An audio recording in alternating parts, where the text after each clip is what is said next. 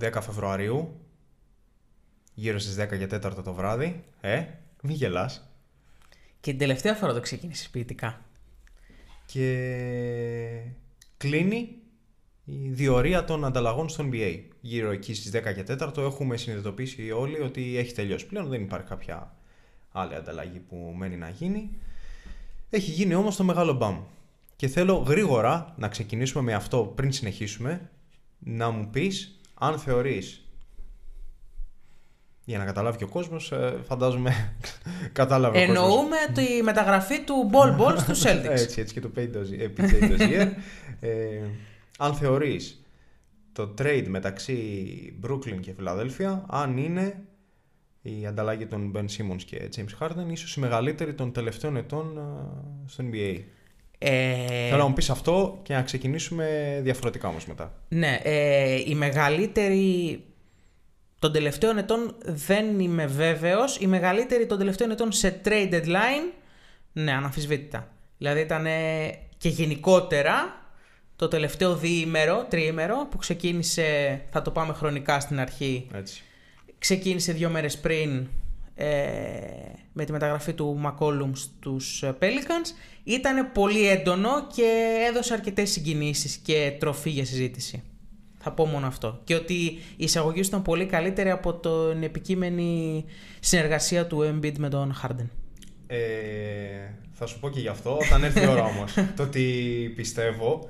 Ε, in the Zone Podcast για ακόμα μια φορά. Δεν το κάνουμε συχνά, προσπαθούμε να το κάνουμε όσο περισσότερο γίνεται. Γιάννης Γιανναράκης στο μικρόφωνο και Θάνος Κονταξής για να συζητήσουμε για την uh, trade deadline του NBA που έγινε στις 10 Φεβρουαρίου. Σήμερα εμείς γράφουμε το podcast, ε, το podcast στις 15, ε, σχεδόν 5 μέρες μετά. Ε, οπότε έχουμε και μια πρώτη εικόνα από τους περισσότερους. Ναι, από τους περισσότερους οι οποίοι, οι οποίοι πήγαν στις νέες τους ομάδες και κάποια νέα από αυτούς που ακόμα δεν έχουν αγωνιστεί είτε λόγω τραυματισμών είτε άλλων λόγων. Ε, να μην ε, κολλησιεργούμε, να ξεκινήσουμε σιγά σιγά έτσι την κουβέντα μας. Σου άρεσε, ναι, χρησιμοποιώ ωραίο ναι. λεξιλόγιο. Έχουμε ανεβεί ποιοτικά. Έχουμε, Έχουμε ανεβεί. Η αλήθεια είναι αυτό. Λοιπόν... Ξέρεις ποιοι άλλοι ανέβηκαν ποιοτικά, φίλε μου; ε, το πρώτο trade είναι μεταξύ. Θα ξεκινήσουμε από τις 4 του μήνα. Ξεκινάμε από τις 4 του μήνα, από ένα trade που έχει ενδιαφέρον. Όχι ότι θεωρείται ακριβώς μες στην trade deadline, απλά ήταν ωραίο trade και θέλαμε να το αναφέρουμε. Σωστά. Των Blazers με τους Clippers. Αυτοί που ανέβηκαν ποιοτικά φυσικά ήταν οι Clippers, οι οποίοι εκμεταλλεύτηκαν τους Blazers. Τώρα εσύ έχεις πολλά να πεις αυτό το κομμάτι για τους Blazers. Οπότε θα σε αφήσω να κάνεις solo για το τι κάνει η ομάδα του Lillard. του τραυματία Lillard. Οι Blazers έχουν γίνει η νέα Arsenal για μένα. ε, ακριβώς, ε, στις 4 Φεβρουαρίου Clippers και Blazers ανακοίνωσαν το μεταξύ τους uh, trade. Οι ε, Los Angeles Clippers πήραν τον ε, Norman Powell και τον Robert Covington. Ενώ οι Blazers, εντάξει, πήραν Eric Bledsoe. Πήραν, εντάξει. Πήραν. Justin Ενισχύθηκαν που... Ενισχύθηκαν, μπράβο. Justin, ε, Justice Winslow. Και ο Johnson και ένα pick δεύτερου γύρου για το 2025. Ε, για παίζουμε έτσι λίγα πραγματάκια για αυτό, πώς το βλέπεις. Κοίτα, ας πούμε από τους νικητές, νικητές από αυτούς που πήραν κάτι για το βραχυπρόθεσμο μέλλον τουλάχιστον.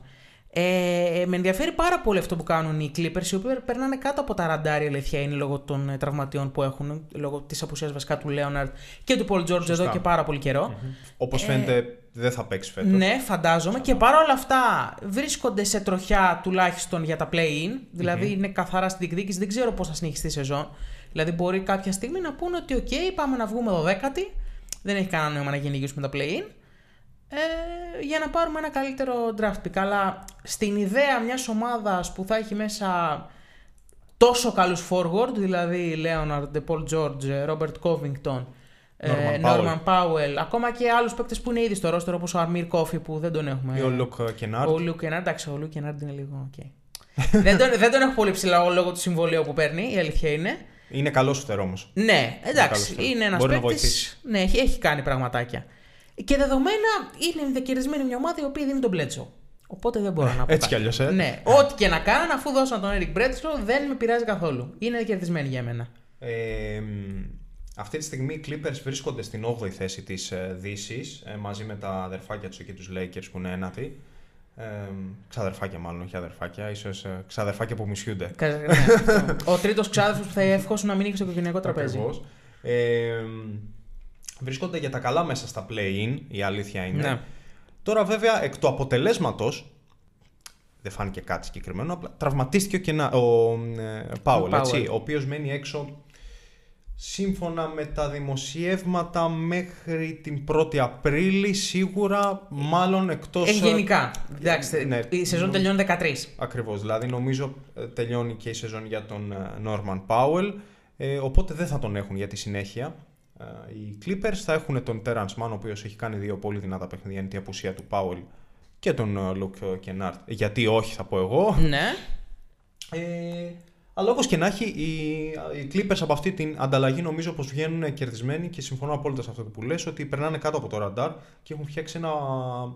Ενδιαφέρον ρόστερ. Έχουν θα το πάω... φτιάξει ένα πολύ ενδιαφέρον ρόστερ. Ναι. Ισχύει, ισχύει. Σε αντίθεση με τους Blazers, έτσι. Ναι, που θα σε αφήσω να μιλήσεις. Απλά θα πω πρώτο ότι οι Blazers μετατρέψανε τον ε, Gary Trent Jr., τον Rodney Hood, τον Derrick Jones Jr. και τρία pick πρώτου γύρου στον Eric Bledsoe, τον Justise Winslow, τον Keon Johnson και ένα pick πρώτου γύρου. Μέσα σε δύο χρόνια; Σε ούτε, Λιγότερο; ούτε, ούτε, ένα χρόνο. Ένα, Ένα χρόνο. χρόνο. Ένα χρόνο. Οπότε, Συγκλονιστική επιτυχία να. να πούμε για τους Blazers οι οποίοι πολύ γρήγορα αποφάσισαν μέσα σε λίγες μέρες αυτό το trade deadline να σπάσουν και ένα δίδυμο που είχαν.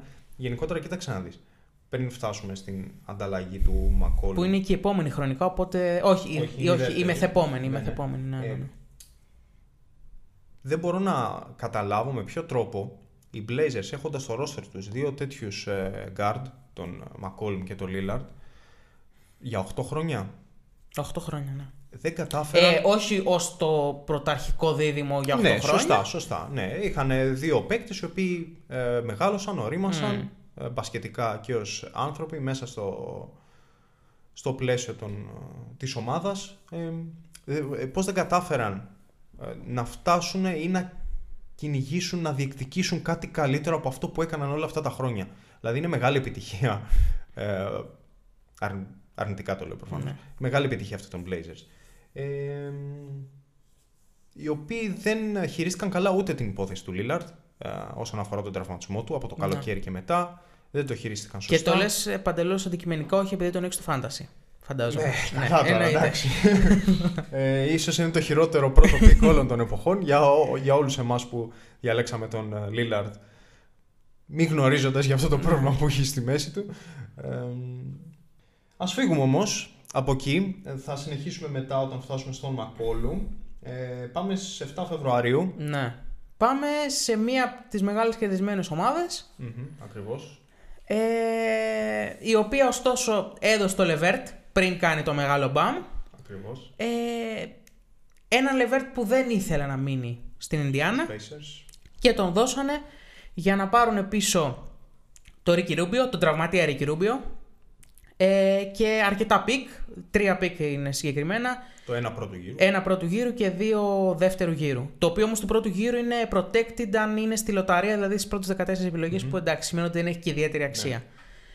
Ε, δεν νομίζω ότι έχεις πάρα πολλά να σχολιάσεις για τους Pacers. Όχι, θα όχι. μιλήσεις μετά για τους Pacers. Για τους Cavaliers, ωστόσο, μετά από πάρα πολλά χρόνια έχουν ενδιαφέρον. Δηλαδή, Ισχύει, ισχύει. από την αρχή της χρονιάς είχαν. Και δεν το, πε- δεν το περιμένεις Ναι. ότι έχουν ενδιαφέρον Ναι.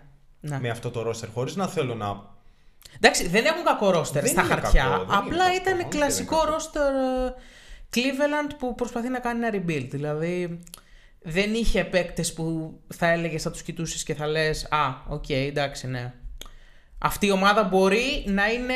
Να τερματίσει πρώτη, ας πούμε, στην Ανατολή. Δεν θα Θα τερματίσει το έλεγες. πρώτη, ναι, οκ. Λες ότι- αλλά είναι πολύ πιθανό το σενάριο να έχει πλεονέκτημα έδρας. Ούτε εγώ το πιστεύω ότι θα τερματίσει πρώτη. Έχουμε φτάσει όμως 15 Φεβρουαρίου, όπως σου είπα. Ναι, δεν πέφτουνε. Δεν πέφτουνε. Η και αλήθεια είναι στις 35 νίκες, δύο νίκες πίσω από τους Heat και τους Bulls. Ναι. Είναι τρίτη αυτή τη στιγμή στην ε, Ανατολή. Εντάξει, να μου πεις τώρα ότι η, κάτσε, ας πούμε, η 7η που είναι οι Raptors είναι στις 31 νίκες. Δηλαδή είναι πάρα πολύ Είναι- μικρές οι ναι, διαφορές. είναι μικρές οι διαφορές, σίγουρα. δεν είναι σαν την ε, Δύση, αλλά και πάλι είναι σπουδαίο κατόρθωμα. Δηλαδή δεν νομίζω κανένας να έχει στην πρώτη οκτάδα στην αρχή της σεζόν τους, τους ε, Cavaliers. Cavaliers, Σίγουρα. Και έχοντας ε, καταφέρει όλα αυτά ε, χωρίς τον ε, Sexton, έτσι. Ναι. Ο οποίος έχει τραυματιστεί ε, Εντάξει, από, αυτό το- είναι ένα δίκοπο μαχαίρι βέβαια. από την αρχή της χρονιάς. Σωστά. Γιατί ουσιαστικά έδωσε και περισσότερο χώρο στον Garland. Τον Garland. Παρότι οι δύο τους δεν μπορείς να πεις ότι δεν ταιριάζανε. Ε, αλλά σίγουρα από τη στιγμή που τραυματίστηκε ο Σέξτον, ο Γκάρλαντ έχει γίνει για τα καλά All-Star Έχει επίπεδο απελευθερωθεί, παίκτης. ακριβώς. Έχει απελευθερωθεί τελείως. Ε, ο Kevin Love είναι ένας άνθρωπος ο οποίος ε, στα 33 του δείχνει γιατί πρέπει να παίρνει 31 εκατομμύρια δολάρια, ας πούμε. Είναι, η επιτρο... είναι η επιτομή της επιστροφής των Cavaliers. Ένας παίκτης Έτσι. που ήταν εξενερωμένος, που έτσι κι αλλιώς όπως ο ίδιος αποκάλυψε με μεγάλη δύναμη, π- πρέπει να πω, είχε πολλά ψυχολογικά προβλήματα στο παρελθον Είχε περάσει κατάθλιψη. Τα τελευταία δύο χρόνια ε, είχε δείξει ότι δεν θέλει να είναι στο Cleveland με κάθε πιθανό τρόπο. Είχε πολλά περιστατικά εντός αγώνων που οριακά μπορούσε να πεις ήταν προσβλητικά προς την ομάδα του. Αλλά φέτος έχει δείξει ένα τελείως διαφορετικό πρόσωπο και δείχνει και όλο τον ενθουσιασμό που υπάρχει στην ομάδα. Δηλαδή, ο Bickerstaff, ο νέος προπονητής, έχει κάνει τρομερή δουλειά. Τρομερή δουλειά και είναι σίγουρα ένας από τους τρεις. Παρότι θα μπορούσες φέτος να βάλεις πάρα πολλούς προπονητές της χρονιάς. Η αλήθεια είναι. Δεν έχεις άδικο. Είναι ένας από τους τρεις που πιστεύω ότι θα είναι στην τελική, στην τελική επιλογή. Μμμ. Το Για κατακτήσεις. προπονητής, όχι. ε, ναι, το της κα- σεζόν. ναι, ναι, για προπονητής σεζόν. Τώρα με το LeVert OK, παίρνουν εντάξει. ένα καλό guard ενώ Ισχύει. είχαν πάρα πολύ καλούς forward. Markkanen ε, Mobley, Mobley καλά. Ποιος το περίμενε για το Mobley αυτό που θα κάνει. Jared Allen που είναι πλέον All Star. Είναι πλέον όλοι στι θέση του Harden. Kevin Love, ακόμα ουσιαστικά χωλαίναν λίγο στη θέση των guard. Δηλαδή είχαν τον ε, Garland, είχαν τον, ε, τον Cedi Osman, Το Rubio. το Rubio που τον Πλέον δώσαν στους ουσιαστικά Pacers. δεν θα έπαιζε κιόλας οπότε τον θεωρούμε απώλεια όπως και ο Sexton. Ε, έγιναν σίγουρα καλύτεροι και δώσανε κάτι που δεν χρειάζονταν. Δηλαδή, οκ. Είχαν ήδη τον Rajon Rondo, οπότε Τον είχαν ουσιαστικά. κάνει ήδη από νωρίς, Ναι. από πιο νωρίς τη σεζόν trade. Τον οποίο βγήκε μια ωραία ιστοριούλα χτες ότι τη δεύτερη μέρα που ήταν στο Cleveland πήρε τον Garland, τον πήγε στο, ε, στο filming room και του έδειξε ολόκληρο αγώνα τι πρέπει να κάνει σωστά και τι, όχι, στο- και τι δεν καταφέρνει μέχρι στιγμής να κάνει όσο καλά θα έπρεπε σε στους αγώνες. Ολόκληρο αγώνα. Είναι Το μια είπε ζωντανή χθες ο- ιστορία ο Ράζαν Ρόντο του Ναι. σημερινού NBA. Ναι, Ένας είναι. πολύ έμπειρο παίκτης, ο οποίος μπορεί να δώσει πολλά στους Cavaliers, ακόμα και αν δεν φαίνεται στα νούμερά του πάντα. Κυρίως σε ψυχολογικό κομμάτι και ως ε, προσωπικότητα. Ξεκινάμε με το trade των ε, Blazers ε, και των ε, Pelicans. Ε, οι Pelicans πήραν τον ε, McCollum, τον Larry Nance Jr. και τον Tony Snell. Ε, Οι Blazers πήραν Josh Hart, Alexander Walker, Satoransky, Didi Luzada και τρία picks που δεν έχει και κανένα ιδιαίτερο. Ε, είναι δύο ενδιαφέρον. δεύτερου γύρου, το 26 και το 27, ποιος ζει, ποιος πεθαίνει μέχρι τότε. Και είναι ένα για φέτος για τον πρώτο γύρο που είναι πάλι protected, Protected. ε, όχι για λοταρία όμως. Μμμ. Ε, μπορεί να έχει μια παραπάνω αξία αυτό. Ε, αλλά ουσιαστικά ναι, έδωσαν το CJ McCollum για τον Josh Hart. Ακριβώς. Αυτό, τίποτα. Ακριβώς. Γιατί και τον Alexander Walker, όπως θα δούμε μετά, τον ανταλλάξαν. Σωστά. Ε, είναι ένα μεγάλο συν αυτό για τους Pelicans, οι οποίοι... Και ο Larry Nance είναι μεγάλο συν, θα πω. Και όλα, είναι Ναι, τραυματίας. Είναι, είναι τραυματίας, ε, Όταν παίζει ναι. είναι, είναι συν. Ο Λάρι Νάνς ε, ισχύει. Ε, θα βοηθήσει αρκετά. Ε, και πλέον οι Pelicans Έχουν, κάτι τίμη, έχουμε. έχουν τίμια ομάδα. Κάτι έχουμε εδώ πέρα. Έχουν τίμια. Κάτι έχουμε. Ναι, εντάξει, απλά είναι το μεγάλο ερωτηματικό του Zion Williamson. Σωστά, σωστά. Αν γίνει ξανά παίκτης μπάσκετ του Zion Williamson, θα έχουν όντως κάτι. Αλλιώς θα είναι μια ομάδα τύπου 8-10 στην, στη Δύση, πιστεύω. Χωρίς Ε, τον. ε, Χωρίς το Zion. στο- Χωρίς τον Zion. Ε, έχουν μια αρκετά τιμή ομάδα. Έχουν τον Brandon Ingram φυσικά, τον Jonas Valanciunas. Έχουν τον Jackson Hayes, ο οποίος τον χρησιμοποιεί πλέον ε, δύο ψηλούς ε, λίγο Ναι. μαζί σε μερικά σχήματα 4-5. Εντάξει, είναι λίγο- και Hayes. Είναι λίγο soft ο Hayes, πιστεύω. Είναι, είναι ένας παίκτης ο λίγο. οποίος έχει- εντάξει, έχει ταλέντο. Έχει, ναι, έχει. Έχει ταλέντο και πλέον έχουν και τον ε, CJ McCall, McCall μαζί με τον ε, Devonta Graham. Ε, τίμια ομάδουλα θα πω Ναι, εγώ. ναι, είναι Κυνηγάνε τίμια τα play, τα play στη Δύση. Δηλαδή, Βρίσκονται αν έπρεπε δέκατοι. να ποντάρει σήμερα, θα έλεγε στους ε, Pelicans αντί για τους Blazers, ας πούμε. Για τους Blazers. Sorry, για τους ε, Clippers. Ναι. Κατάλαβες. Ναι, σωστά, σωστά. Τεράστιο win για τους Pelicans για μένα. Ναι. Πήραν έναν παίκτη πολύ όριμο, πολύ καλό, μεγάλο σκόρερ, ο οποίος θα αφαιρέσει usage από τον ε, Ingram, θα αφαιρέσει shoot από τον Ingram, Αλλά αν το βρουν Θα οι του, δυο δω- τους... θα του δώσει και σούτ όμως με το πόσο θα μπορεί να ανοίξει τις άμυνες. Σωστά, σωστά. Ε, αν το βρουν οι δυο τους, νομίζω οι Pelicans ε, έχουν κάνει ένα τεράστιο win εδώ πέρα. Ναι, και έχει μπροστά του άλλα 2-3 χρόνια πολύ καλά ο Μακόλου. Ο Μακόλου. Δεν είναι και μικρός, εντάξει. Είναι 30 νομίζω. Ναι, ναι, 31. Ε, το θέμα είναι τι κάνουν οι Blazers. Αυτό όταν με ρώτησες την ημέρα της ανταλλαγής, σου λέω ότι το πιο πιθανό σενάριο είναι ότι απλά προσπαθούν να καθαρίσουν όσο περισσότερο χώρο μπορούν Στο roster. στο ρόστερ, έτσι ώστε να μπορούν μετά από πλευράς χρημάτων να κυνηγήσουν ένα μεγάλο όνομα στην επόμενη free agency για να δώσουν Στο- δίπλα στην στον. ε, off-season, ας πούμε, ή- Ναι, στον Lillard. Ή μια μεγάλη ανταλλαγή, να μου πεις τώρα ανταλλαγή, ποιον θα δώσει τον Νούρκιτς.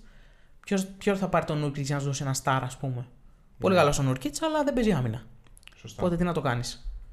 Έχουν ένα καλό παίκτη, τον Άνφερνι Σάιμον, ο οποίος Ο οποίος κάνει ματσάρες τώρα. Με κάνει τον... ματσάρες και είναι αυτός που έχει πάρει λίγο το βάρος της επίθεσης ουσιαστικά. Δηλαδή δεν υπάρχει κάποιος άλλος. Ο Νούρκιτ είναι ένας καλός παίκτης, αλλά δεν είναι ο μεγάλος σκόρερ. Ναι. Μπορεί να βοηθήσει. Είναι ο Τζο Χάρτ, ο οποίος επίσης θα βοηθήσει. Και δεν βλέπω κανέναν άλλον. Ειλικρινά. Ο Νασίρ Λίτλ, ένας πολύ καλός αμυντικός, μπορεί να σκοράρει, είναι τραυματίας για όλη τη σεζόν. Δεν- πραγματικά δεν βλέπω κάτι άλλο. Που εντωμεταξύ ο, ο Άμφερν Σάιμον είναι και restricted free agent φέτος. Μμμ, Δηλαδή θα έρθει σίγουρα μια μεγάλη προσφορά για αυτον Μμμ. Για να δούμε λίγο ε, ποιοι, ποιους μπορεί να κυνηγήσει αυτή η ομάδα στη free agency.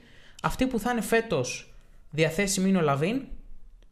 Ο Χάρντεν όχι πλέον γιατί είπε ότι θα ανανεώσει με τους... ε, θα Sixers. ασκήσει το player option για άλλη μια χρονιά. Είναι ο Bradley Bill που είναι ένα ερωτηματικό.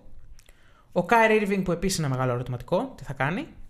Ο DeAndre Ayton που είναι restricted, restricted free agent αλλά δεν είναι σε καλές σχέσεις με την ομάδα του επειδή Και δεν νομίζω πέρσι ότι είναι δεν και- του έδωσαν συμβόλαιο. Και δεν νομίζω ότι είναι και αυτό που θέλουν οι Blazers αυτή τη στιγμή. ο Ναι, Ayton. ναι, ναι, ναι. Ο Miles Bridges επίσης ε, restricted free agent. Δεν πιστεύω ότι θα φύγει εύκολα από τη Charlotte. Ο Jalen Brunson, αλλά τι να τον κάνεις. Τρομερός παίκτης, αλλά τι να τον κάνεις. Ο Colin Sexton, τι να τον κάνεις. Ο Russell Westbrook, τι να τον κάνεις. Ο Nurkic, τι να τον κάνεις. Οκ. και ο Dort, η κορυφαίοι, που είναι team option, οπότε δεν πιστεύω ότι θα φύγει ποτέ από... στο σύντομο μέλλον από το... Τον Αν δεν τον Oklahoma. ανταλλάξουν. Ναι, ναι. Αυτή είναι η κορυφαίη. Δηλαδή ουσιαστικά ανοίγεις τόσο χώρο στο ρόστερ σου για μια free agency που δεν έχει και τρομερό ενδιαφέρον. Ναι, ναι, ισχύει. Και δεν ξέρω, ας πούμε, αν ένας παίκτης έχει το μεγαλύτερο ενδιαφέρον και ίσως τέριαζε στους Blazers είναι ο Bill, ο οποίος δεν ξέρω αν θα. Ποιος θα παίζει άμυνα βάλει. Το ίδιο πράγμα είναι σαν να Ναι, φέρεις ρε, τον ναι. Μακόλουμ. Πιο... Μια καλύτερη εκδοχή του Μπορείς να τον Μακόλουμ. πλαισιώσεις τον Bill ε, με έναν κάρτο που μπορεί να πει. Είναι ο, ο Little. Έχει Α, με παίκτη. την προοπτική ότι δεν θα υπάρχει ο Λίλαρτ. Αυτό λες εσύ. Ναι, ναι, ναι. ναι, Α, βέβαια, οκ, βέβαια, οκ, βέβαια. οκ. Ναι, ναι. Τότε αλλάζει το δεν πράγμα. το, ναι. δεν το είπα, συγγνώμη. Ναι. Οπότε είναι ο Bill, αλλά μ, δεν νομίζω ότι θα επιλέξει και ο Bill το, το Portland. Όχι, μωρέ. Ποιος για τη πάει στο συνέχεια της Portland? καριέρας του. Δηλαδή δε- είναι μια, είναι μια πόλη στην οποία δεν πηγαίνουν να κάνουν το All Star Game γιατί δεν έχουν τίποτα να δουν οι παίκτες. Μ, Δηλαδή για να καταλάβουμε, είναι χειρότερο από το Milwaukee. Ναι, ναι. Που το Milwaukee το έχουμε κάνει άστο. Σε podcast παλαιότερα δεν θα το υπενθυμίσουμε τώρα. Λοιπόν, Οπότε ναι, είναι μια μικρή αγορά η οποία τώρα θα αναγκαστεί αλλά- να κάνει rebuild. Δεν νομίζω πώ μπορεί να βρει τώρα τη λύση σε αυτό το ζήτημα. όμορφα. Το καλύψαμε. Ναι, Και το τώρα θέμα πάμε. των, ε, Blazers. Εδώ θα χρειαστούμε νερό. Θα χρειαστούμε νερό. Θα χρειαστούμε νερό σε αυτήν την ανταλλαγή εδώ. Ε, Pacers και Kings. Για μένα, Η μεγα- Για μένα είναι η μεγαλύτερη ανταλλαγή πέρα του Harden. ναι, Ξέρεις. είναι η μεγαλύτερη ε, φετινή ανταλλαγή και είναι και ίσως αυτή η οποία έχει το μεγαλύτερο ενδιαφέρον ακόμα. Το όντως. μεγαλύτερο σοκ είχε βασικά. Ναι, ακόμα Η πιο- ναι, το περίμενες λίγο το θέμα με τους... ε, Περίμενα με να το... φύγει ο Σαμπόνι, αλλά όχι αυτό το πράγμα. Μμμ, ακριβώς. Ε, φυσικά μιλάμε για την ανταλλαγή των Pacers με το Kings, τον ε, Kings. Οι Pacers πήραν τον ε, Tyrese Haliburton, τον Buddy Hield και οκ, τον Tristan Thompson. Αλλά ποιος νοιάζεται; Ε, Μόνο η Khloe Μόνο η νοιάζεται. Khloe Kardashian. ε, και Kings πήραν τον ε, Domantas Sabonis, τον Justin Holiday, τον ε, Jeremy Lamb και ένα pick δεύτερου γύρου για το 2023. Αυτό. Νομίζω φάνηκε κατευθείαν Αυτό. ότι ποιος έκανε το λάθος και ποιος το Να σωστό. σου πω κάτι. Να Αν σου... υπάρχει ε, κοίτα, να λάθος και είμαστε. σωστό. Άκου τι πιστεύω ότι πρέπει να κάνουμε. Πρέπει πρώτα να μιλήσουμε για τους Kings, να πούμε τα καλά λόγια. Σωστά, πάμε. Οκ. Ξεκινά. Πήραν έναν, έναν All-Star, Σωστά. έναν πολύ καλό παίκτη, έναν παίκτη Σε που μπορεί να καλή ταιριάξει με τον De'Aaron Fox, Σωστά. ένα παίκτη που μπορεί να τους βοηθήσει να επιστρέψουν επιτέλους στα playoffs. Γιατί αν καταλαβαίνεις κάτι από αυτήν την ανταλλαγή, είναι ότι μιλάμε για μια ομάδα η οποία το να επιστρέψει και μόνο στα playoffs θεωρείται πρωτάθλημα για εκείνη. Είναι η ομάδα που έχει Μετά να από πάει πόσα περισσότερα χρόνια; χρόνια. 16 συμπληρώνει 16 φέτος. χρόνια. Είναι η Εμείς ομάδα. να κατεβαίναμε, κάποια στιγμή θα μπαίναμε όλα αυτά τα Εντάξει, χρόνια. είσαι εριστικούλη τώρα. Δεν πειράζει. Ε, ωστόσο, είναι μια ανταλλαγή που στο βραχυπρόθεσμο μέλλον έχει ωφέλη, διότι μπορεί να απελευθερώσει τον Diaron Fox. Όχι ότι έχει κάποιο πρόβλημα ο Diaron Fox με τον Ares Halliburton, πιστεύω ότι ταιριάζανε. Αυτό είναι μια άλλη κουβέντα. Ε, και τώρα έχουμε μια ε, αρκετά ενδιαφέρουσα πεντάδα με Diaron Fox, DiVincenzo, Harrison Barnes, ε, Ντομάτα Σαμπόνι και Ρισόν Holmes ουσιαστικά. Είναι μια decent ομάδα. Δηλαδή πιστεύω ότι μετά από καιρό έχει μια ομάδα, οι King, έχουν μια ομάδα οι Kings που θα μπορούσε να τη δεις στην 8η θέση, ας πούμε, της, της Δύσης. Αυτά Στην είναι τα- 8η; Ναι. Για πότε λες, για φέτο; Ναι, για φέτος, για Α, φέτος, για φέτος. Θα την έβλεπες δηλαδή. Ναι, ναι, ναι, θα μπορούσα να τη δω. Μέσω play-in, έτσι δηλαδή και 10 να τερματίσει, θα μπορούσε. Ε, αυτά τα θετικά είχα να πω. Έχεις τίποτα άλλο να προσθέσεις, γιατί να πάμε στο Ε, κράξιμο; Δεν έχω πολλά θετικά για τους Ναι. Kings να πω. Δηλαδή, ε, ίσως εντάξει, δεν είναι πολύ αντικειμενική η άποψή μου γιατί ο Χαλιμπάρτον μου αρέσει πάρα πολύ ως παίκτης. Θεωρώ ότι. Αντικειμενική είναι γιατί είναι παικταράς. ε, Εντάξει, Καταλαβες. Ναι, μπορεί, σε κάποιο, μπορεί κάποιος να μην, του- κάποιον να μην του άρεσε. Όπως ας Ναι. πούμε στο Gym του Kings. Προφανώς δεν του άρεσε ο Χαλιμπάρτον. Ε, Ή του άρεσε περισσότερο ο Diaron Fox. Κοίταξε να δεις. Αυτό φαίνεται Το- ότι αυτό, έγινε. που, μπο- μπράβο, αυτό που μπορώ να δεχτώ είναι ότι έχεις δύο πάρα πολύ δυνατούς παίκτες στα guard και προτιμάς να φέρεις ένα ψηλό ο οποίος μπορεί να κάνει τη διαφορά με πολυπρόσωπο παιχνίδι. Ο Σαμπούνης είναι ένας παίκτης που, που μπορεί να σκοράρει από μέσα, μπορεί να σκοράρει ε, από το τρίποντο, μπορεί να δώσει assist, ε, να πάρει rebound. Είναι, η αλήθεια είναι αυτή. Ναι.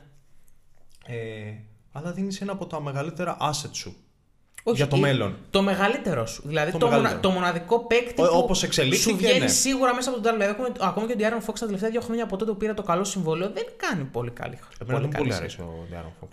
Ναι. Δεν Ξε- ξέρω. πιστεύω ότι μετά, με, μετά από ένα σημείο, όταν πήρε ένα συμβόλαιο μεγάλο, αρχίσαμε να ξεχνάμε το πόσο καλός παίκτης ήταν τα προηγούμενα χρόνια. Δηλαδή, Μπορεί, ήταν μπορεί. όντως καλός παίκτης. Μπορεί, μπορεί. Δεν μπορείς να πεις ότι δεν τους βγήκε. Όχι, όχι, σίγουρα. Α, σίγουρα. εκεί πέρα που χάνουν για μένα πάρα πολύ από την αξιοπιστία τους είναι επειδή μια εβδομάδα νωρίτερα είχαν πει ότι, καν- ότι δεν δεχόμαστε τηλεφωνήματα για τον De'Aaron Fox και τον Tyrese Haliburton. Μμμ. Ουσιαστικά αυτό το αθετήσανε για να πάρουν τον Domantas Sabonis. Δηλαδή, οκ, εντάξει. Οκ, και πέραν του Σαμπόνι πήραν ένα καλό αμυντικό, τον Justin Holiday.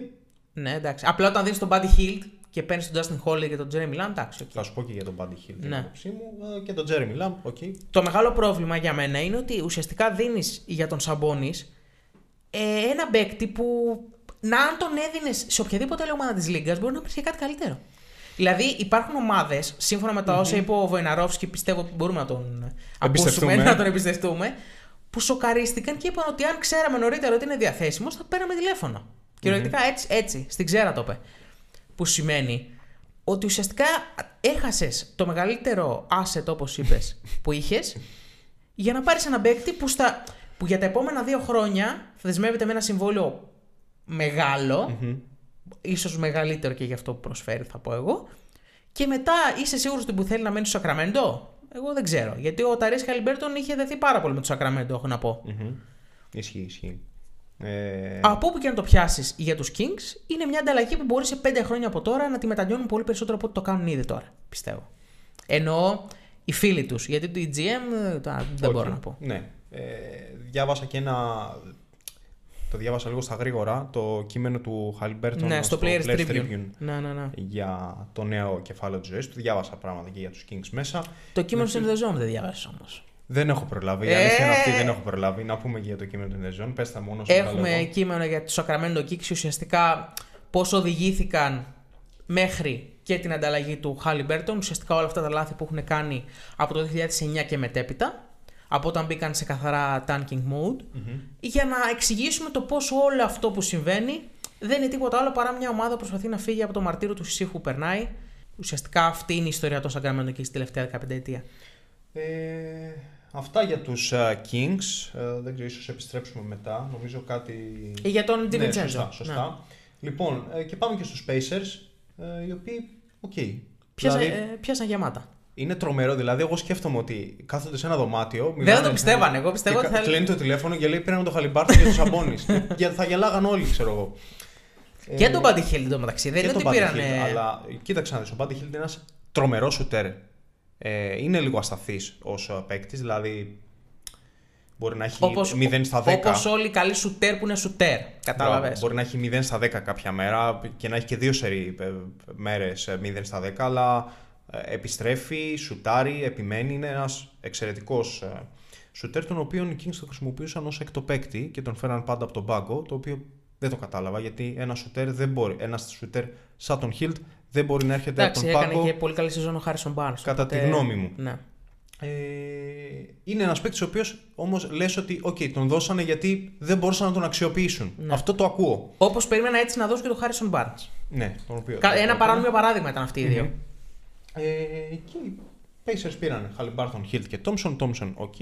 Ε, Έχοντας Duarte, έναν rookie φέτος, ο οποίος έχει δείξει πολύ καλά Εντάξει, στοιχεία. είναι και 23, δηλαδή δεν είναι ναι, μικρός. Σωστά, σωστά, σωστά. Ε, ένας rookie από τη Δομινικανή Δημοκρατία, αν θυμάμαι σωστά, ο οποίος έχει δείξει πάρα πολύ καλά στοιχεία στο παιχνίδι του. Χρειάζεται χρόνο ακόμα, αλλά είναι ένα μεγάλο asset και αυτός για τους Pacers και ο ε, Brogdon, έτσι, Ναι. τον ξεχνάμε. Ε, ε, αντιμετωπίζει πολλά προβλήματα φέτος ο Brogdon ε, με τον Αχίλλειο Τένοντα. Ε, Ε, έχει μείνει αρκετό καιρό έξω. Το ειρωνικό της υπόθεση είναι ότι όταν πρωτομπήκε στο NBA ο Χαλιμπέρτον, πολύ τον παρομοίαζε με τον Brogdon. Μμμ. Σαν παίκτη και σαν στυλ. Ε, Μπορεί να Ταιριάζουν, ταιριάζουν. ναι. Μπορεί να ταιριάζουν. Δηλαδή, αν τρέξει με, Ένα-δύο. αν τρέξεις με τον De'Aaron Fox, δεν μπορείς να ταιριάξεις με τον, Hali- με τον ε, Malcolm Ένα και δύο, Brogdon. ε. Ναι. Ο Χαλιμπέρτον πιστεύω ότι μπορεί να κολλήσει πάρα πολύ εύκολα σε πάρα πολλές ομάδες. Δηλαδή είναι πραγματικά ένας απίστευτος παίκτης. Και ανυπομονώ να τον δω μαζί με τον Myles Turner. Δηλαδή πιστεύω ότι ο Myles Turner θα, κα- θα επιστρέψει, θα Είναι είναι, ερώτημα. Είναι- 20-15-5. Είναι ένα Τέτοια πράγματα ερωτηματικό πιστεύω. ο Turner Λόγω τραυματισμού Ε, εννοείς. ε, ναι, λόγω τραυματισμού και γενικότερα θέλανε να τον παραχωρήσουν οι Pacers. Ήταν Προφανώς- ανάμεσα σε αυτούς τους δύο ουσιαστικά. Μπράβο. Ναι. Ε, αποφάσισαν να κρατήσουν τελικά τον Τέρνερ, εκτός αν δεν βρήκαν αυτό που ήθελαν, δεν το ξέρουμε. Ε, μου αρέσει ο Τέρνερ, είναι ένας καλός παίκτης. Δεν είναι κάποιος ε, superstar ας πούμε, Όχι, αλλά δεν είναι είναι ένας ο superstar. οποίος βοηθάει και αν πούμε μια πεντάδα τώρα με Brogdon, Χαλιμπάρτον, Hild, στο 4 ίσως τον Jalen Smith που πήραν ή τον Isaiah Jackson. Ο Isaiah Jackson είναι που τον πιστεύουν πάρα πολύ. η Ε, αλήθεια και είναι. στο 5 τον Turner, οι Pacers έχουν μια εξαιρετική πεντάδα. Για μια ομάδα που κάνει tanking είναι στην 12η θέση, αν δεν κάνω λάθος. Θα σου πω αμέσως γιατί το εγώ το θυμάμαι. ναι, είναι 11-12, 13η αυτή τη στιγμή. 13η, που σημαίνει ότι θα έχει πολύ καλό pick στο επόμενο draft. Σωστά. Δεν κυνηγάει play-in. Ναι, όχι με τίποτα, με τίποτα, με τίποτα. Ε, που σημαίνει ότι μπορεί να του χρόνου τους δούμε να είναι από τις πιο φαν ομάδες του NBA. Ακριβώς. Δηλαδή μπορώ εύκολα να τους φανταστώ να εξελίσσονται σε κάτι σαν τους Grizzlies. Όχι του χρόνου απαραίτητα, αλλά στο εγγύς μέλλον. Γιατί ήταν, ουσιαστικά δίνουν και ένα παράδειγμα μιας ομάδα. Πώς μπορεί μια ομάδα να ξεφύγει από αυτό που λέμε την μέση ζώνη του NBA. Δηλαδή είναι οι πολύ καλές ομάδες. Οι ομάδες οι οποίες δεν κυνηγούν κάτι και απλά μπορούν- προσπαθούν μέσω του draft να εξελιχθούν. Και οι μισές ομάδες που τερματίζουν, ας πούμε, 6, 7, 8, 9, που είναι απλά καλές ομάδες. Δεν είναι ούτε πάρα πολύ καλές ούτε πάρα πολύ κακές. Ουσιαστικά καταφέρουν να ξεφύγουν από αυτό και μένει να δούμε πώς θα τους βγει στη συνέχεια.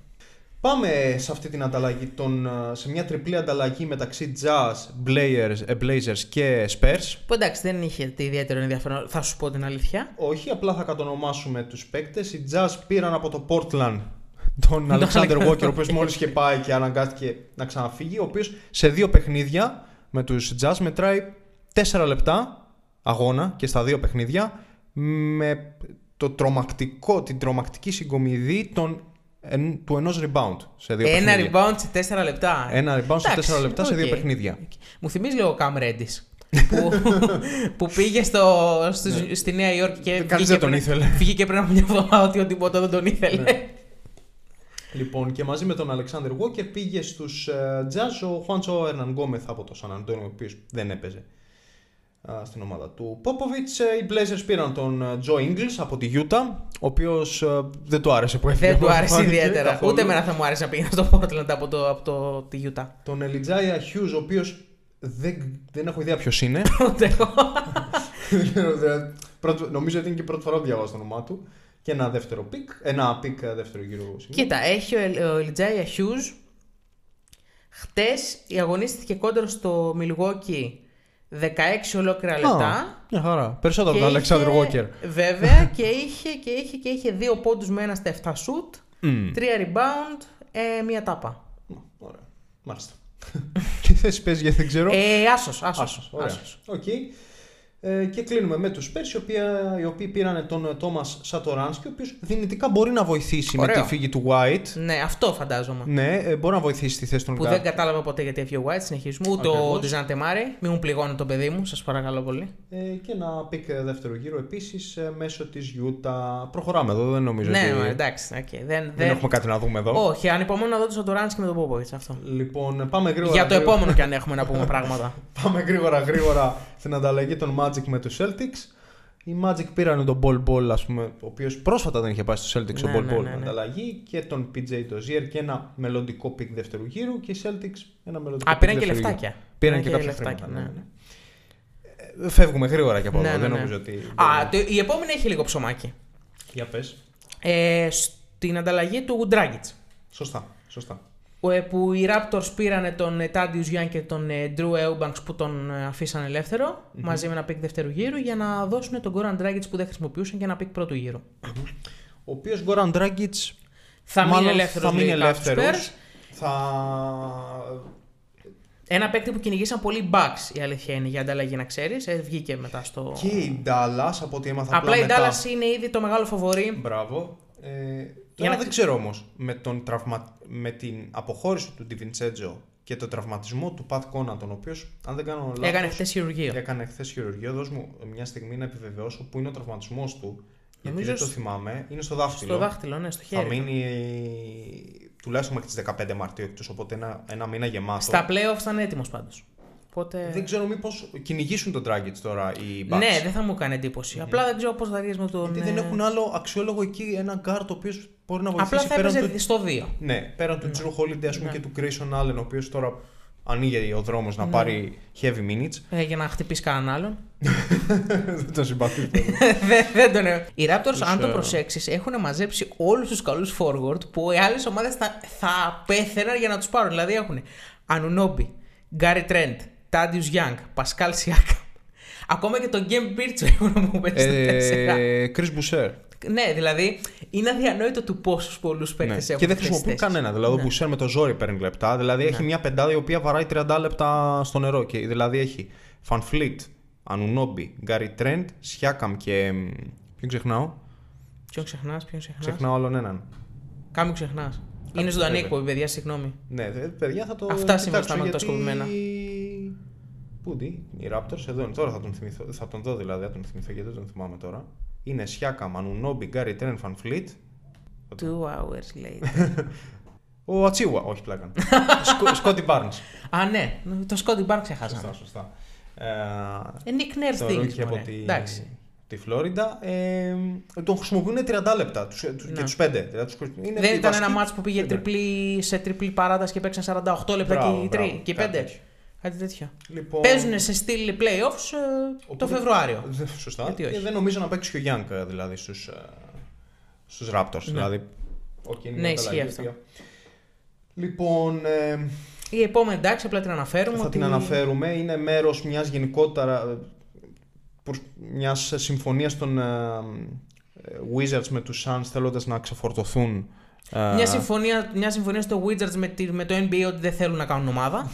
Οπότε δώσαν τον Aaron Holiday στους Suns για να πάρουν πίσω λεφτάκια. Μπράβο, κάτι τέτοιο. Ε, Αυτό. Ναι, αυτό. Η επόμενη ανταλλαγή έχει λίγο, έχει λίγο ενδιαφέρον. Έχει ψωμάκι. Τόρι Craig για Jalen Smith.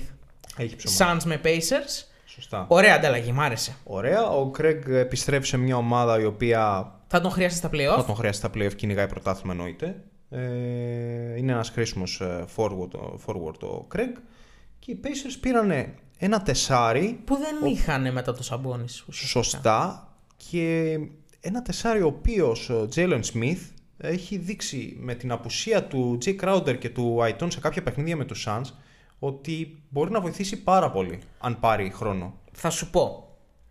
Έχεις δίκιο, αλλά δεν Θα θα, βάλεις τον Paul στην Αυτό κουβέντα. ακριβώς. Όταν υπάρχει ένας παίκτης που μπορεί να κάνει τον Beyond μπασκεμπολίστα, Ναι. ε, συγγνώμη, δεν μπορώ να πω ότι σοκαρίστηκα με τα νούμερα του Jalen Smith.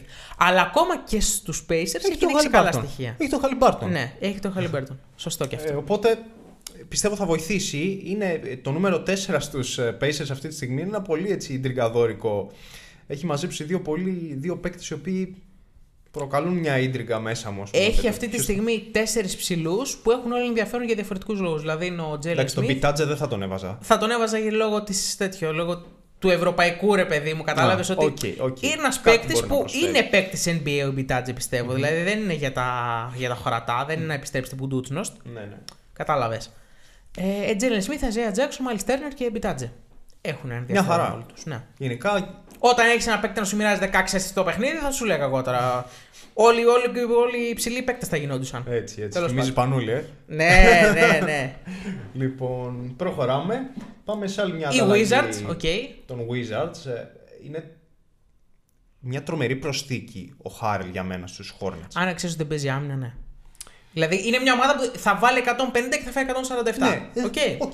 Το, Είναι- το δεχόμαστε. Το- μα το δέχονται και Ωραία. αυτοί. Δεν ναι, τους ναι, νοιάζει. ναι, εμένα δεν με πειράζει, εμένα μου αρέσει. Ναι, και εμένα προφανώς, προφανώς είναι από τις πιο εντυπωσιακές ομάδες του NBA αυτή τη στιγμή, ίσως μαζί με τους Grizzlies. Grizzlies, Cleveland και ε, Hornets είναι οι τρεις ομάδες που είναι πολύ fun to watch και οι τρεις. Είναι. Νεανικές ομάδες, πάρα πολύ. Είναι, μου αρέσουν πάρα πολύ και πήραν ένα πεντάρι το οποίο ε, θα παίζει τα λεπτά του Plumlee, θα πάρει πολλά, πολλά Ναι. λεπτά από εκείνα, από εκείνα του Plumlee. Χωρίς να δώσει και κάτι σημαντικό δηλαδή. Δηλαδή έδωσε τον Vernon Curry Jr. και τον E. Smith, ο οποίος κανένας από τους δύο δεν έπαιζε. Και κανένας από τους δύο δεν νομίζω ότι θα πάρει κάποια heavy minutes στους Wizards. θα πάρει ίσως ίσως ο ο Smith. Smith. Ο, Smith. Ε, ο ε, Raul Νέτο είναι ο βασικός. Ναι, Ραούλ Νέτο τώρα και χωρίς Bill. ε, ίσως ο Smith ε, ήδη έχει παίξει νομίζω δύο-τρία παιχνίδια, έχει πάρει α, κάποια λεπτά, χωρίς όμως κάτι, κάποιο τεράστιο ενδιαφέρον. Γενικότερα Wizards δεν ξέρω πού βαδίζουν και τι θέλουν να κάνουν. Ε, απόλυσαν πέρσι τον ε, Westbrook, ο Bill ε, ήθελε να φύγει φαίνεται, δεν Ναι. έφυγε ποτέ. Ε, Δεν ξέρω πώς είναι κάποιο θέμα στα αποδητήρια. Δηλαδή, επειδή ο Χάρελ έχουμε κατά το παρελθόν ακούσει για πολλά πράγματα, Ε, ίσως είναι κάτι τέτοιο. Βγήκε μια δήλωση του Μπερτάνς, δεν ξέρω Ισχύει αν την αυτό. διάβασες, θες να την πεις, τη θυμάσαι; Ότι είναι διαφορετικό να είσαι σε μια ομάδα που στα αποδητήρια το μόνο πράγμα που συζητιέται είναι γιατί δεν παίρνω εγώ περισσότερα λεπτά ή γιατί παίρνει εκείνος περισσότερα λεπτά. Έτσι, έτσι. Ε, Για να σου προσθέτει μια πίεση. Αυτό μια, είπε. πηχ- Μια Ναι. πηχτή για την ομάδα ότι όλοι ασχολούνται με το πόσα λεπτά και το τι ρόλους θα έχουν ας πούμε, στην ομάδα παρά για το Ναι. πραγματικό παιχνίδι. και Δεν το πώς πέρασε θα- και αξέχαστα με την καλή έννοια στο, στην Ουάσιγκτον ο φίλος μας ο Λετωνό. Έτσι, έτσι ακριβώς. Ε, ο οποίος άλλαξε ομάδα, θα τα πούμε μετά για τον. Ε, ε, τώρα Bertans. πάμε στη λίστα. Τώρα Ναι, θέλει. ναι, Ωραία, τώρα βγάλτε μπλοκάκι. Λοιπόν. Λοιπόν. Τέσσερις ομάδες κάνουν εδώ πέρα. Σωστά. Να πάμε στην ομάδα που πήρε το- τα, τα λιγότερα πράγματα. Στις δύο. Οι Bucks πήρανε δύο, δεύτερο, δύο pick δεύτερου γύρου Και μερικά χρήματα. και μερικά χρήματα. Και τον Σερζ Ιμπάκα από τους Clippers. Σωστά. Αν ο Σερζ Ιμπάκα είναι υγιής, Παναγιά μου και Χριστέ μου, τι είναι αυτό το πράγμα που δημιουργήσαν εκεί πέρα. Δηλαδή, η Λίγο Μπάκα... υπερβολικός σε βρίσκω. Όχι, Ιμπάκα και Γιάννης, ποιος θα περάσει εκεί μέσα; Εντάξει. Δηλαδή ουσιαστικά είναι μια Θωρακίσεις, κίνηση. Και βασικά, ε. ναι, είναι αρχικά μια κίνηση που, που επιβεβαιώνει ότι ο, ο Λόπες γιοκ για φέτος. Ναι, φαινόταν από Ναι. την αρχή μου, ρε. Ναι, Αν και σε- δεν είναι καθαρό πεντάριο η Μπακά. Είναι πιο Όχι, πολύ αλλά ε, και ο Πόρτη δεν είναι τεσσάρι, καθαρό ναι, πεντάρι. Σωστά. Και παίζει μόνο πέντε ουσιαστικά. Ίσως θέλανε ένα καθαρό πεντάρι. Αυτό, αυτή είναι η, η άποψή μου. Ίσως χρειάζονταν ένα καθαρό πεντάρι οι Bucks. Ε, δεν το πήραν. Ο Ibaka μπορεί να βοηθήσει 100%. Ναι. Καλά, μιλάς για μια ομάδα που παίζει στους τελικούς τεσσάρων κόνατων. Δηλαδή τώρα, τώρα τι χρειάζονται και δεν χρειάζονται. Ε, Λίγο, στην εποχή μας γενικά τα νούμερα είναι λίγο σχετικά στο μπάσκετ. Ναι. Α, Δηλαδή παίζουν λίγο όλοι. Ο Γιάννης, ας πούμε, τι, τι θέση τον θεωρείς. Δηλαδή, Ε, τάστρα, δεν ξέρω. στη θεωρία είναι πεντάρι; Στη θεωρία είναι ο έκτος, δηλαδή σαν, σαν δύο παίζει. ναι, Δεν ρε παιδί μου, είναι. θέλω να πω ότι δεν ξέρεις τι ακριβώς θέση παίζει. Παίζει τα πάντα Ναι. μέσα ε, ε, στην πεντάδα. Η των φάση Bucks. τους Bucks είναι ο Γιάννης να είναι καλά και τα υπόλοιπα θα τα βρούμε. Κάπως έτσι, κάπως έτσι. Ε, θα βοηθήσει σίγουρα πάντως ε, ο Ιμπάκα, έτσι. Ναι, ναι, 100%. Ε, πάμε στους Clippers, οι οποίοι πήραν τον Rodney Hood και τον Ojeleye από τους ε, Milwaukee. Οκ. Και τον Βάνια Μαρίνκοβιτς από το Σακραμέντο. Επίσης το παλικάρι αυτό δεν το Δεν γνωρίζω. το ξέρεις το Μαρίνκοβιτ. Δεν έχει παίξει ακόμα στο NBA, γι' αυτό δεν το Α, γνωρίζεις. μάλλον γι' αυτό, ε. τα δικαιώματα του Βάνια Μαρίνκοβιτς. Εκτός αν έχει παίξει και το χάσαμε. Στην... Μέχρι πέρσι, αν κάνω τεράστιο λάθος, έπαιζε στη Βαλένθια, στο... στην Ευρωλίγκα. Ωραίος παίκτης για Ευρώπη. Μμμ. Στο NBA, όχι, εντάξει. Άστο. Ε, οι Kings πήραν τον DiVincenzo Ωραίο. Τίμια, Ωραίο. τίμια προσθήκη. Δεν καθαρίζουν το όνομά τους για αυτό που έκαναν στο Χαλιμπέρτον, αλλά ωραία προσθήκη. Σωστά. Ε, Josh Jackson και Trey Lyles από το, από το Detroit. Οκ. Ο Jackson... David Michineau από τους Clippers. Ναι, ναι, ναι. ναι. Αυτόν ούτε εγώ τον ξέρω, να σου πω την αλήθεια. Και ένα δεύτερο pick. ε, Ένα α- pick δεύτερο γύρο. Ναι, από το Detroit. Μμ. Τώρα Jackson και Lyles. Ο Lyles πήρε λεπτά στο Detroit φέτος, βοήθησε αρκετά Ναι, είναι ως τίμιος παίκτης ο 4-5. Trey Lyles. Και ο Josh Jackson είναι σκόρερ ο Josh, ο Τζα- ο Josh Jackson. Ναι. Είναι σκόρερ. Ναι. Ε, απλά δεν είναι σκόρερ all Ναι, keys. ναι, ναι, αυτό είναι, ναι. Ναι. Και οι Pistons με, μέσα από όλο αυτό πήραν τον Marvin Bagley από το Ενδιαφέρον. Sacramento. Θα το θέσω έτσι. Με μια Ε, λέξη. Εδώ έχω πραγματάκια να σου Ναι, πω. να πεις. Καταρχάς, όταν έγινε το trade, περιμέναμε όλοι να δοθεί σε ανταλλαγή με έ- έπειτα Ο ο, Grant, Jeremy Grant. Που δεν δόθηκε. Σωστά, σωστά. Όπως βγήκε η είδηση μετά από τον ε, Χαράνια νομίζω ότι ο Grant είναι ευχαριστημένος τελικά στους Pistons ε, και ότι θα παραμείνει εκεί τουλάχιστον φέτος. Τώρα δεν ξέρω πώς θα εξελιχθεί όλο αυτό. Ε, πολλές φορές το ξεχνάμε, αλλά- αλλά ο Bagley είναι ένας παίκτης ο οποίος επιλέχθηκε στο νούμερο 2 Ο Bagley θα κάνει την καριέρα του παίκτη που επιλέχθηκε πριν τον Doncic. Αν το καλοσκεφτεί. Επιλέχθηκε δεύτερος ναι, και αμέσως μετά επιλέχθηκε ο ο Doncic. Doncic, ναι. Γιατί, θα το δείτε και στο κείμενο αυτό, γιατί ο, ο Divac που ήταν τότε GM Α, των α, τέτοιων οκ. τα, είχε, τα είχε σπάσει με τον πατέρα του Doncic. Οκ, Αυτό. κλαίω. Δεν θα πω τίποτα άλλο. Κα- ε, καλύτερα για τον Doncic. Ναι, ε, καλά, 100%. Φαντάζεσαι να είχε πάρει τον Doncic στο Σακραμέντο, δεν θα ήταν ο ίδιος παίκτης. Τέλος πάντων, ε, μ, ο Μπάγκλεϊ είναι ένας παίκτης ο οποίος επιλέχθηκε το 2018 στο νούμερο 2 του draft, πίσω μόνο από τον Άιτον ε, και μπροστά από τους Ντόντσιτς, Τζάξον και Young. Να. Ε, μ, έχει ταλέντο, μπορεί να σκοράρει, Είχε μπορεί να καλή κάνει ρούκη πράγματα. σεζόν, δεν ήταν κακός. Ναι, Είχε ένα τραυματισμό που τον πήγε πίσω. σωστά. Και είναι και ένα στυλ παίκτη που εντάξει. Είναι Χρειάζεται στο- να βελτιώσει πράγματα. Ε, σίγουρα, 100%. Είναι μόλις... ε, ε, είναι 22 ετών, νομίζω ήταν 21, είναι 22 Ναι. ετών. Πάει προς τα 23. Ε, μπορεί να βελτιώσει πράγματα και νομίζω στους Pistons παρότι υπάρχει ο Isaiah Stewart, υπάρχει και ο Linick, υπάρχει και ο Grant, θα πάρει χρόνο. Ναι. Χθες έκανε το ντεμπούτο του α, με τους Pistons, ε, έπαιξε περίπου 20 λεπτά, έβαλε 10 πόντους, μάζεψε 8 rebound. Καλό. Καλό, Καλό. για πρώτη για ντεμπούτο και μετά α, από τραυματισμό. Θα το δούμε. Ναι. Θα το δούμε. Είναι μια Είναι αυτό που ενδιαφέρουσα σου λέω. κατάσταση. Έχει ενδιαφέρον. Έχει Είναι μια ενδιαφέρον. ενδιαφέρουσα κατάσταση. Και αν στη, στην περίπτωση που τους βγει, οι Pistons έχουν ήδη μια αρκετά ενδιαφέρουσα ομάδα, θα πω εγώ. Μμμ. Δηλαδή έχουν Kate Cunningham, Killian Hayes που εντάξει, περνάει μια, είναι δύσκολη σεζόν για τον Killian Hayes. Sadiq Bey, Jeremy Grant, ε, τώρα τον Bagley, έχουν Έχουν. Isaiah Stewart. Έχουν τον Stewart. Είναι ενώ μια ομάδα που έχει ένα potential να κάνει κάποια πράγματα. Μμμ, μμμ. Σωστά.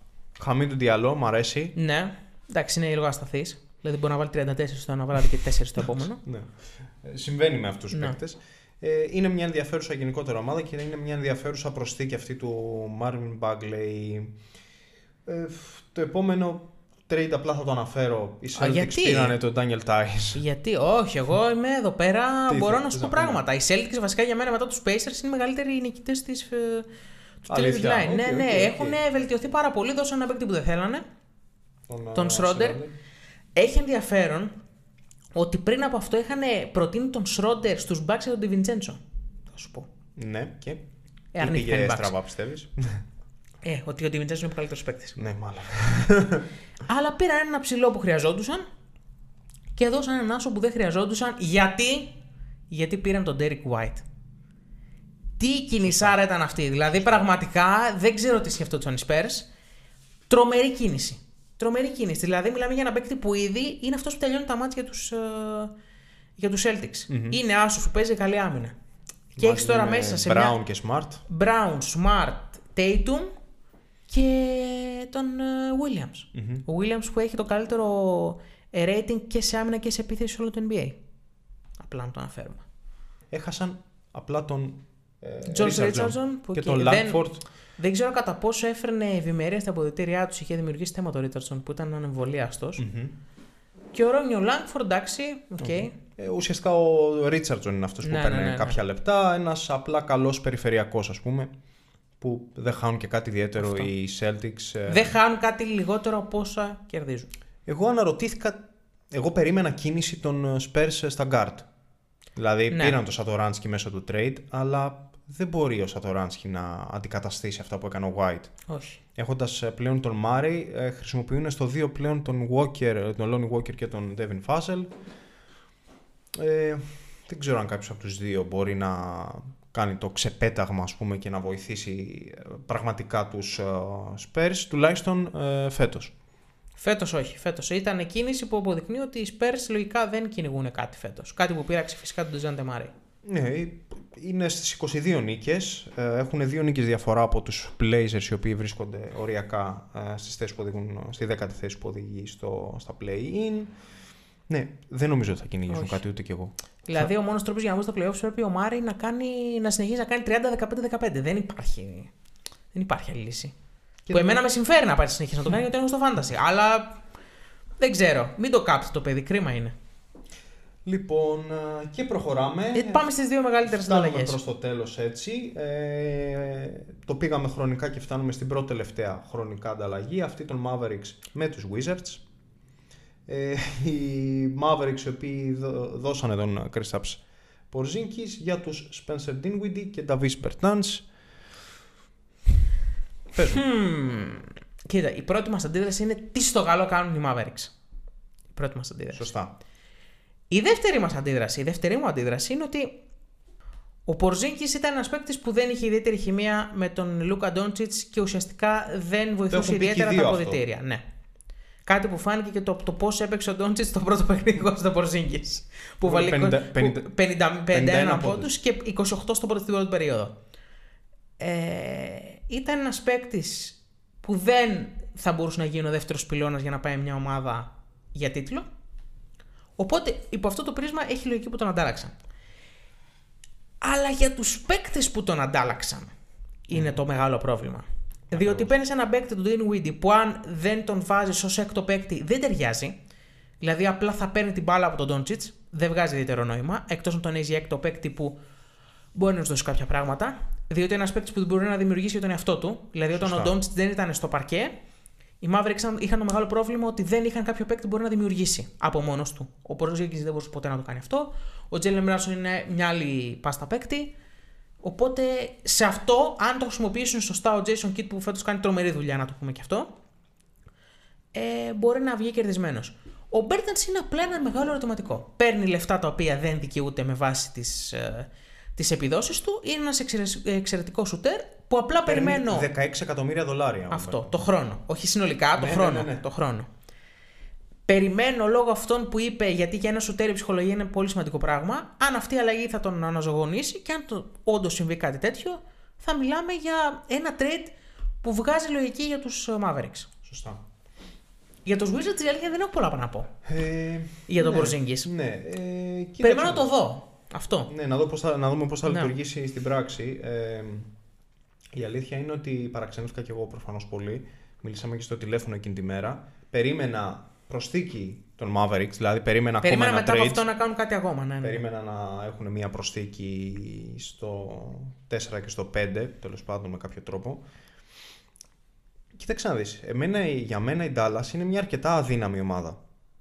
Που έχει έναν υπερπαίκτη. Έχει έναν πάρα πολύ καλό παίκτη, ο οποίος ωστόσο έχει δημιουργήσει πολλά προβλήματα. Ε, για μένα ο Ντόντσιτς λίγο ε, δεν συζητάω για το ταλέντο του, δεν μπορεί να συζητήσει κανείς γι' αυτό, είναι, εννοείται πως είναι τεράστιο. Ε, έχει δημιουργήσει πολλά προβλήματα μέσα στην οικογένεια, μέσα στην ομάδα των Dallas Mavericks. Έχει δω- διώξει προπονητές, έχει διώξει ε, παίκτες και νομίζω μπορεί και χωρίς να γνωρίζω προφανώς κάτι, ότι κάτι παρόμοιο μπορεί να έγινε και με τον Πορζίνκη. Κανείς δεν, τα πήγαινε, ε, δεν τα πήγαινανε καλά μαζί, το έχουν ομολογήσει και οι δύο.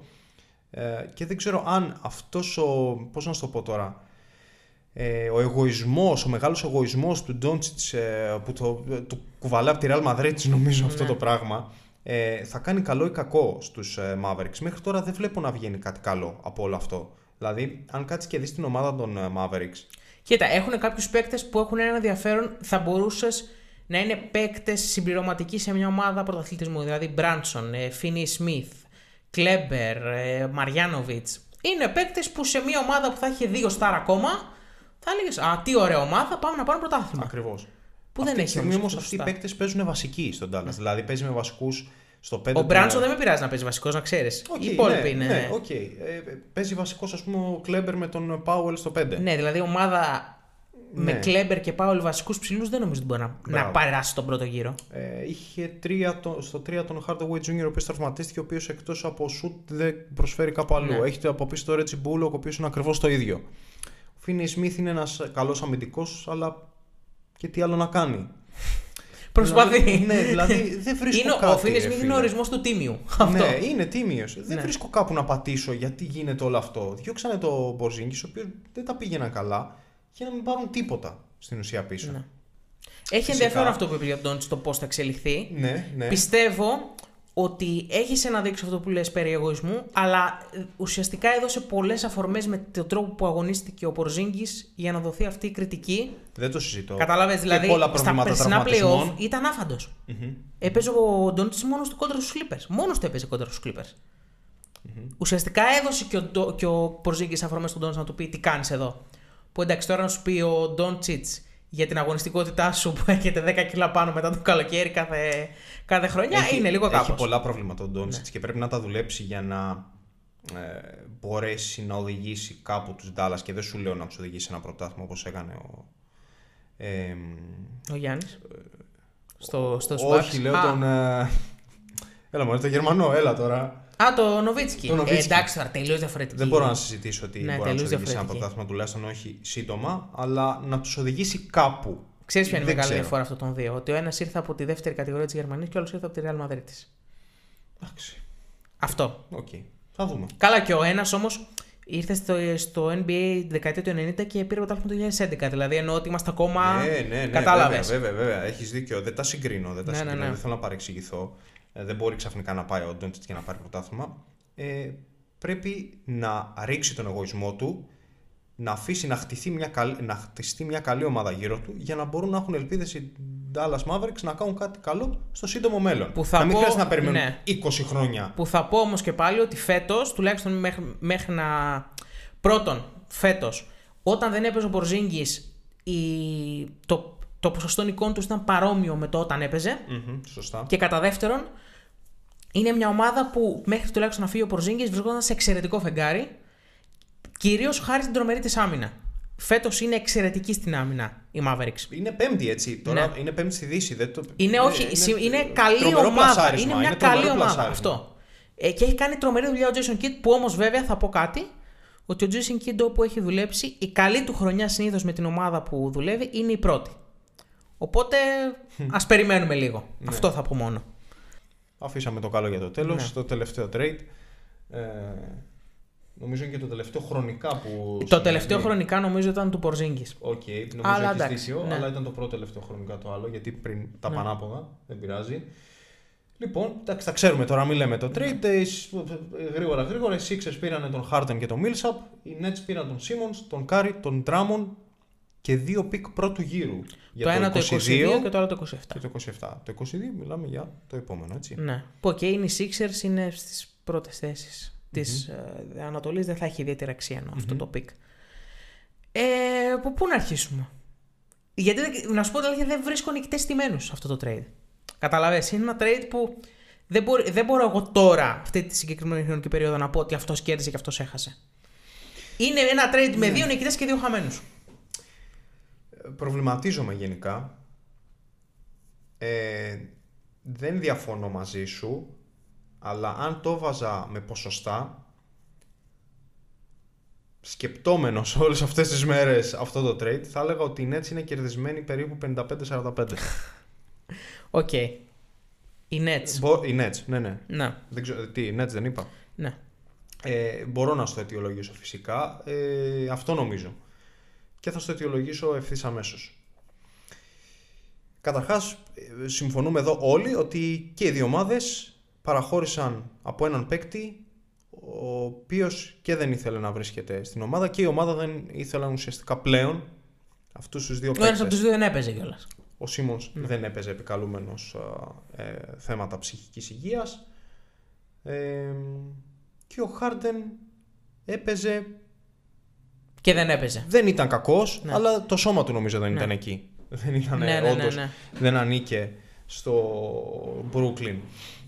Οπότε εδώ συμφωνούμε και οι δύο και όλοι νομίζω ότι και οι δύο παραχώρησαν παίκτες οι οποίοι ε, ήθελαν και οι δύο να φύγουν.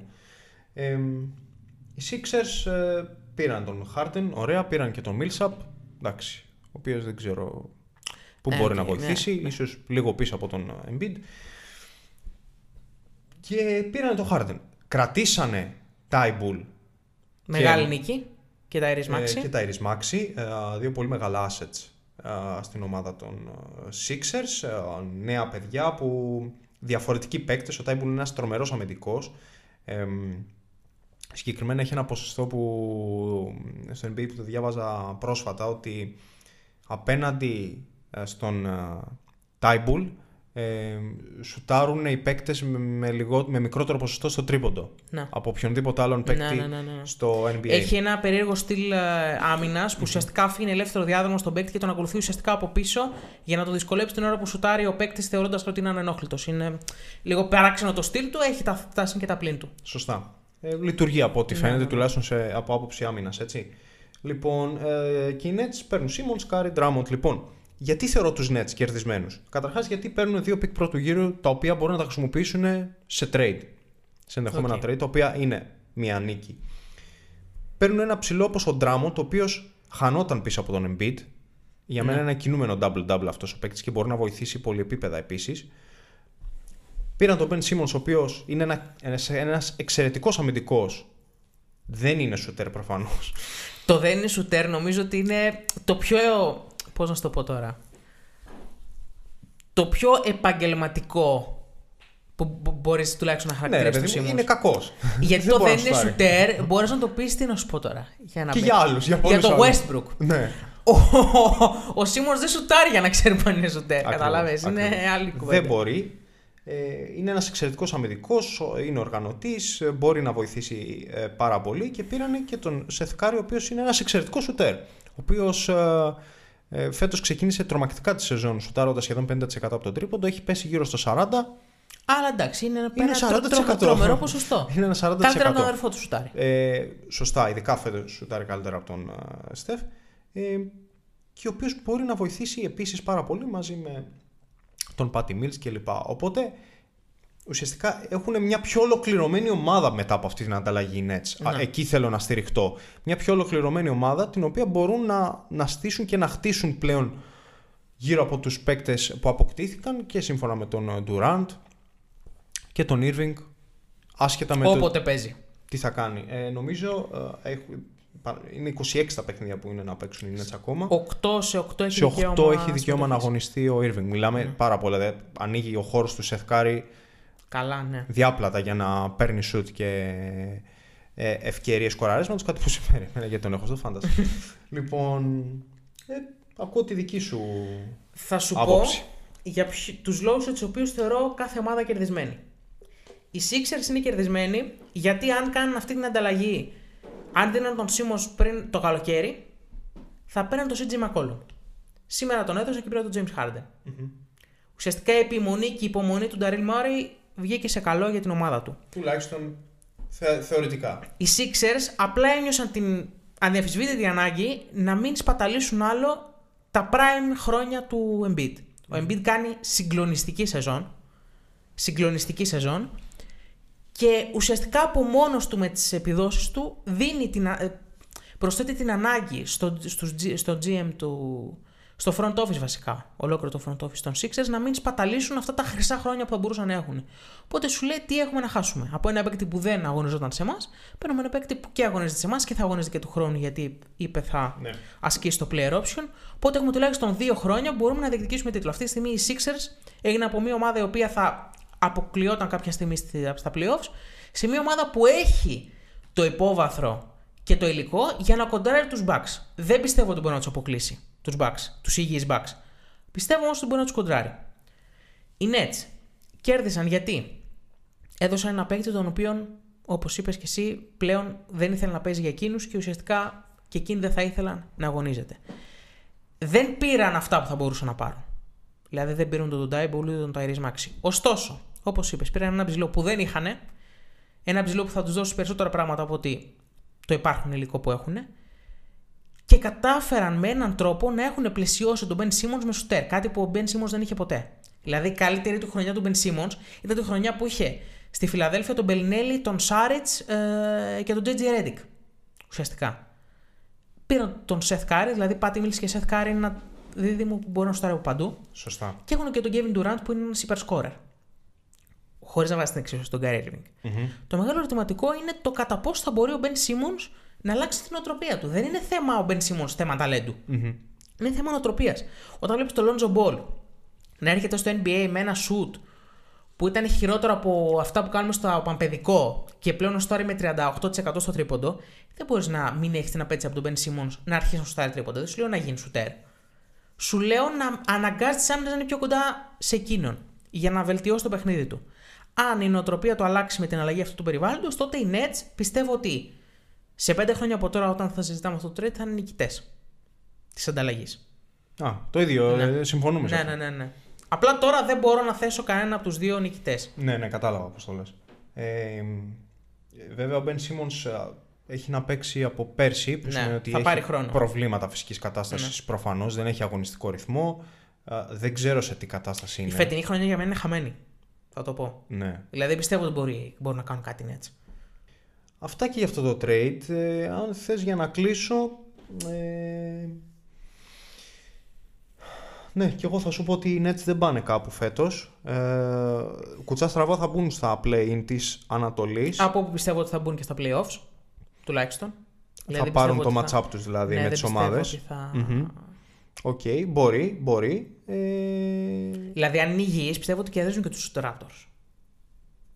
Σε ένα μάτς, ε. Σε ένα μάτς. Όχι σε σειρά, δεν ξέρω για σειρα Αλλά εντάξει, τώρα μιλάει για μια ομάδα με Ben Simmons, Kyrie Irving και Kevin Kevin Durant. Durant. Εντάξει, δεν είναι αμεληταία. Ναι, όχι, καλά, προφανώς. Ε, όσον αφορά για τους Sixers, ναι, δεν θα πω κάτι άλλο. Απλά, απλά να πούμε ότι θα έχει πάρα πολύ ενδιαφέρον ένα match-up Sixers Nets στα playoffs. Να το πούμε από τώρα. Ναι, δεν είναι απίθανο. Αν ε, δηλαδή μπουν στα play-in οι Nets και μ, προκριθούν στα play-off, είναι πάρα πολύ πιθανό. Ναι. Γιατί κάπου εκεί θα τερματίσουν και οι Sixers, δηλαδή τρίτο-τέταρτη. ναι. Μπορεί και μένει να πέμπτη. φανεί. Μένει να φανεί. Μπορεί και πέμπτη γιατί είναι οι Bucks. Αυτά, ε. Αυτά. Δεν ξέρω αν θες να πούμε κάτι άλλο. Νομίζω καλύψαμε όλα τα trades των τελευταίων ημερών. Κοίτα, δεν αφήσαμε καμία σελίδα από τις σημειώσεις σου. η αλήθεια. Όχι, δεν την αφήσαμε. Ωραία. Τις, ε, τις συζητήσαμε όλες. Εμ, συζητήσαμε για όλα τα trades των τελευταίων ημερών και ειδικότερα της ε, τελευταίας ε, μέρας.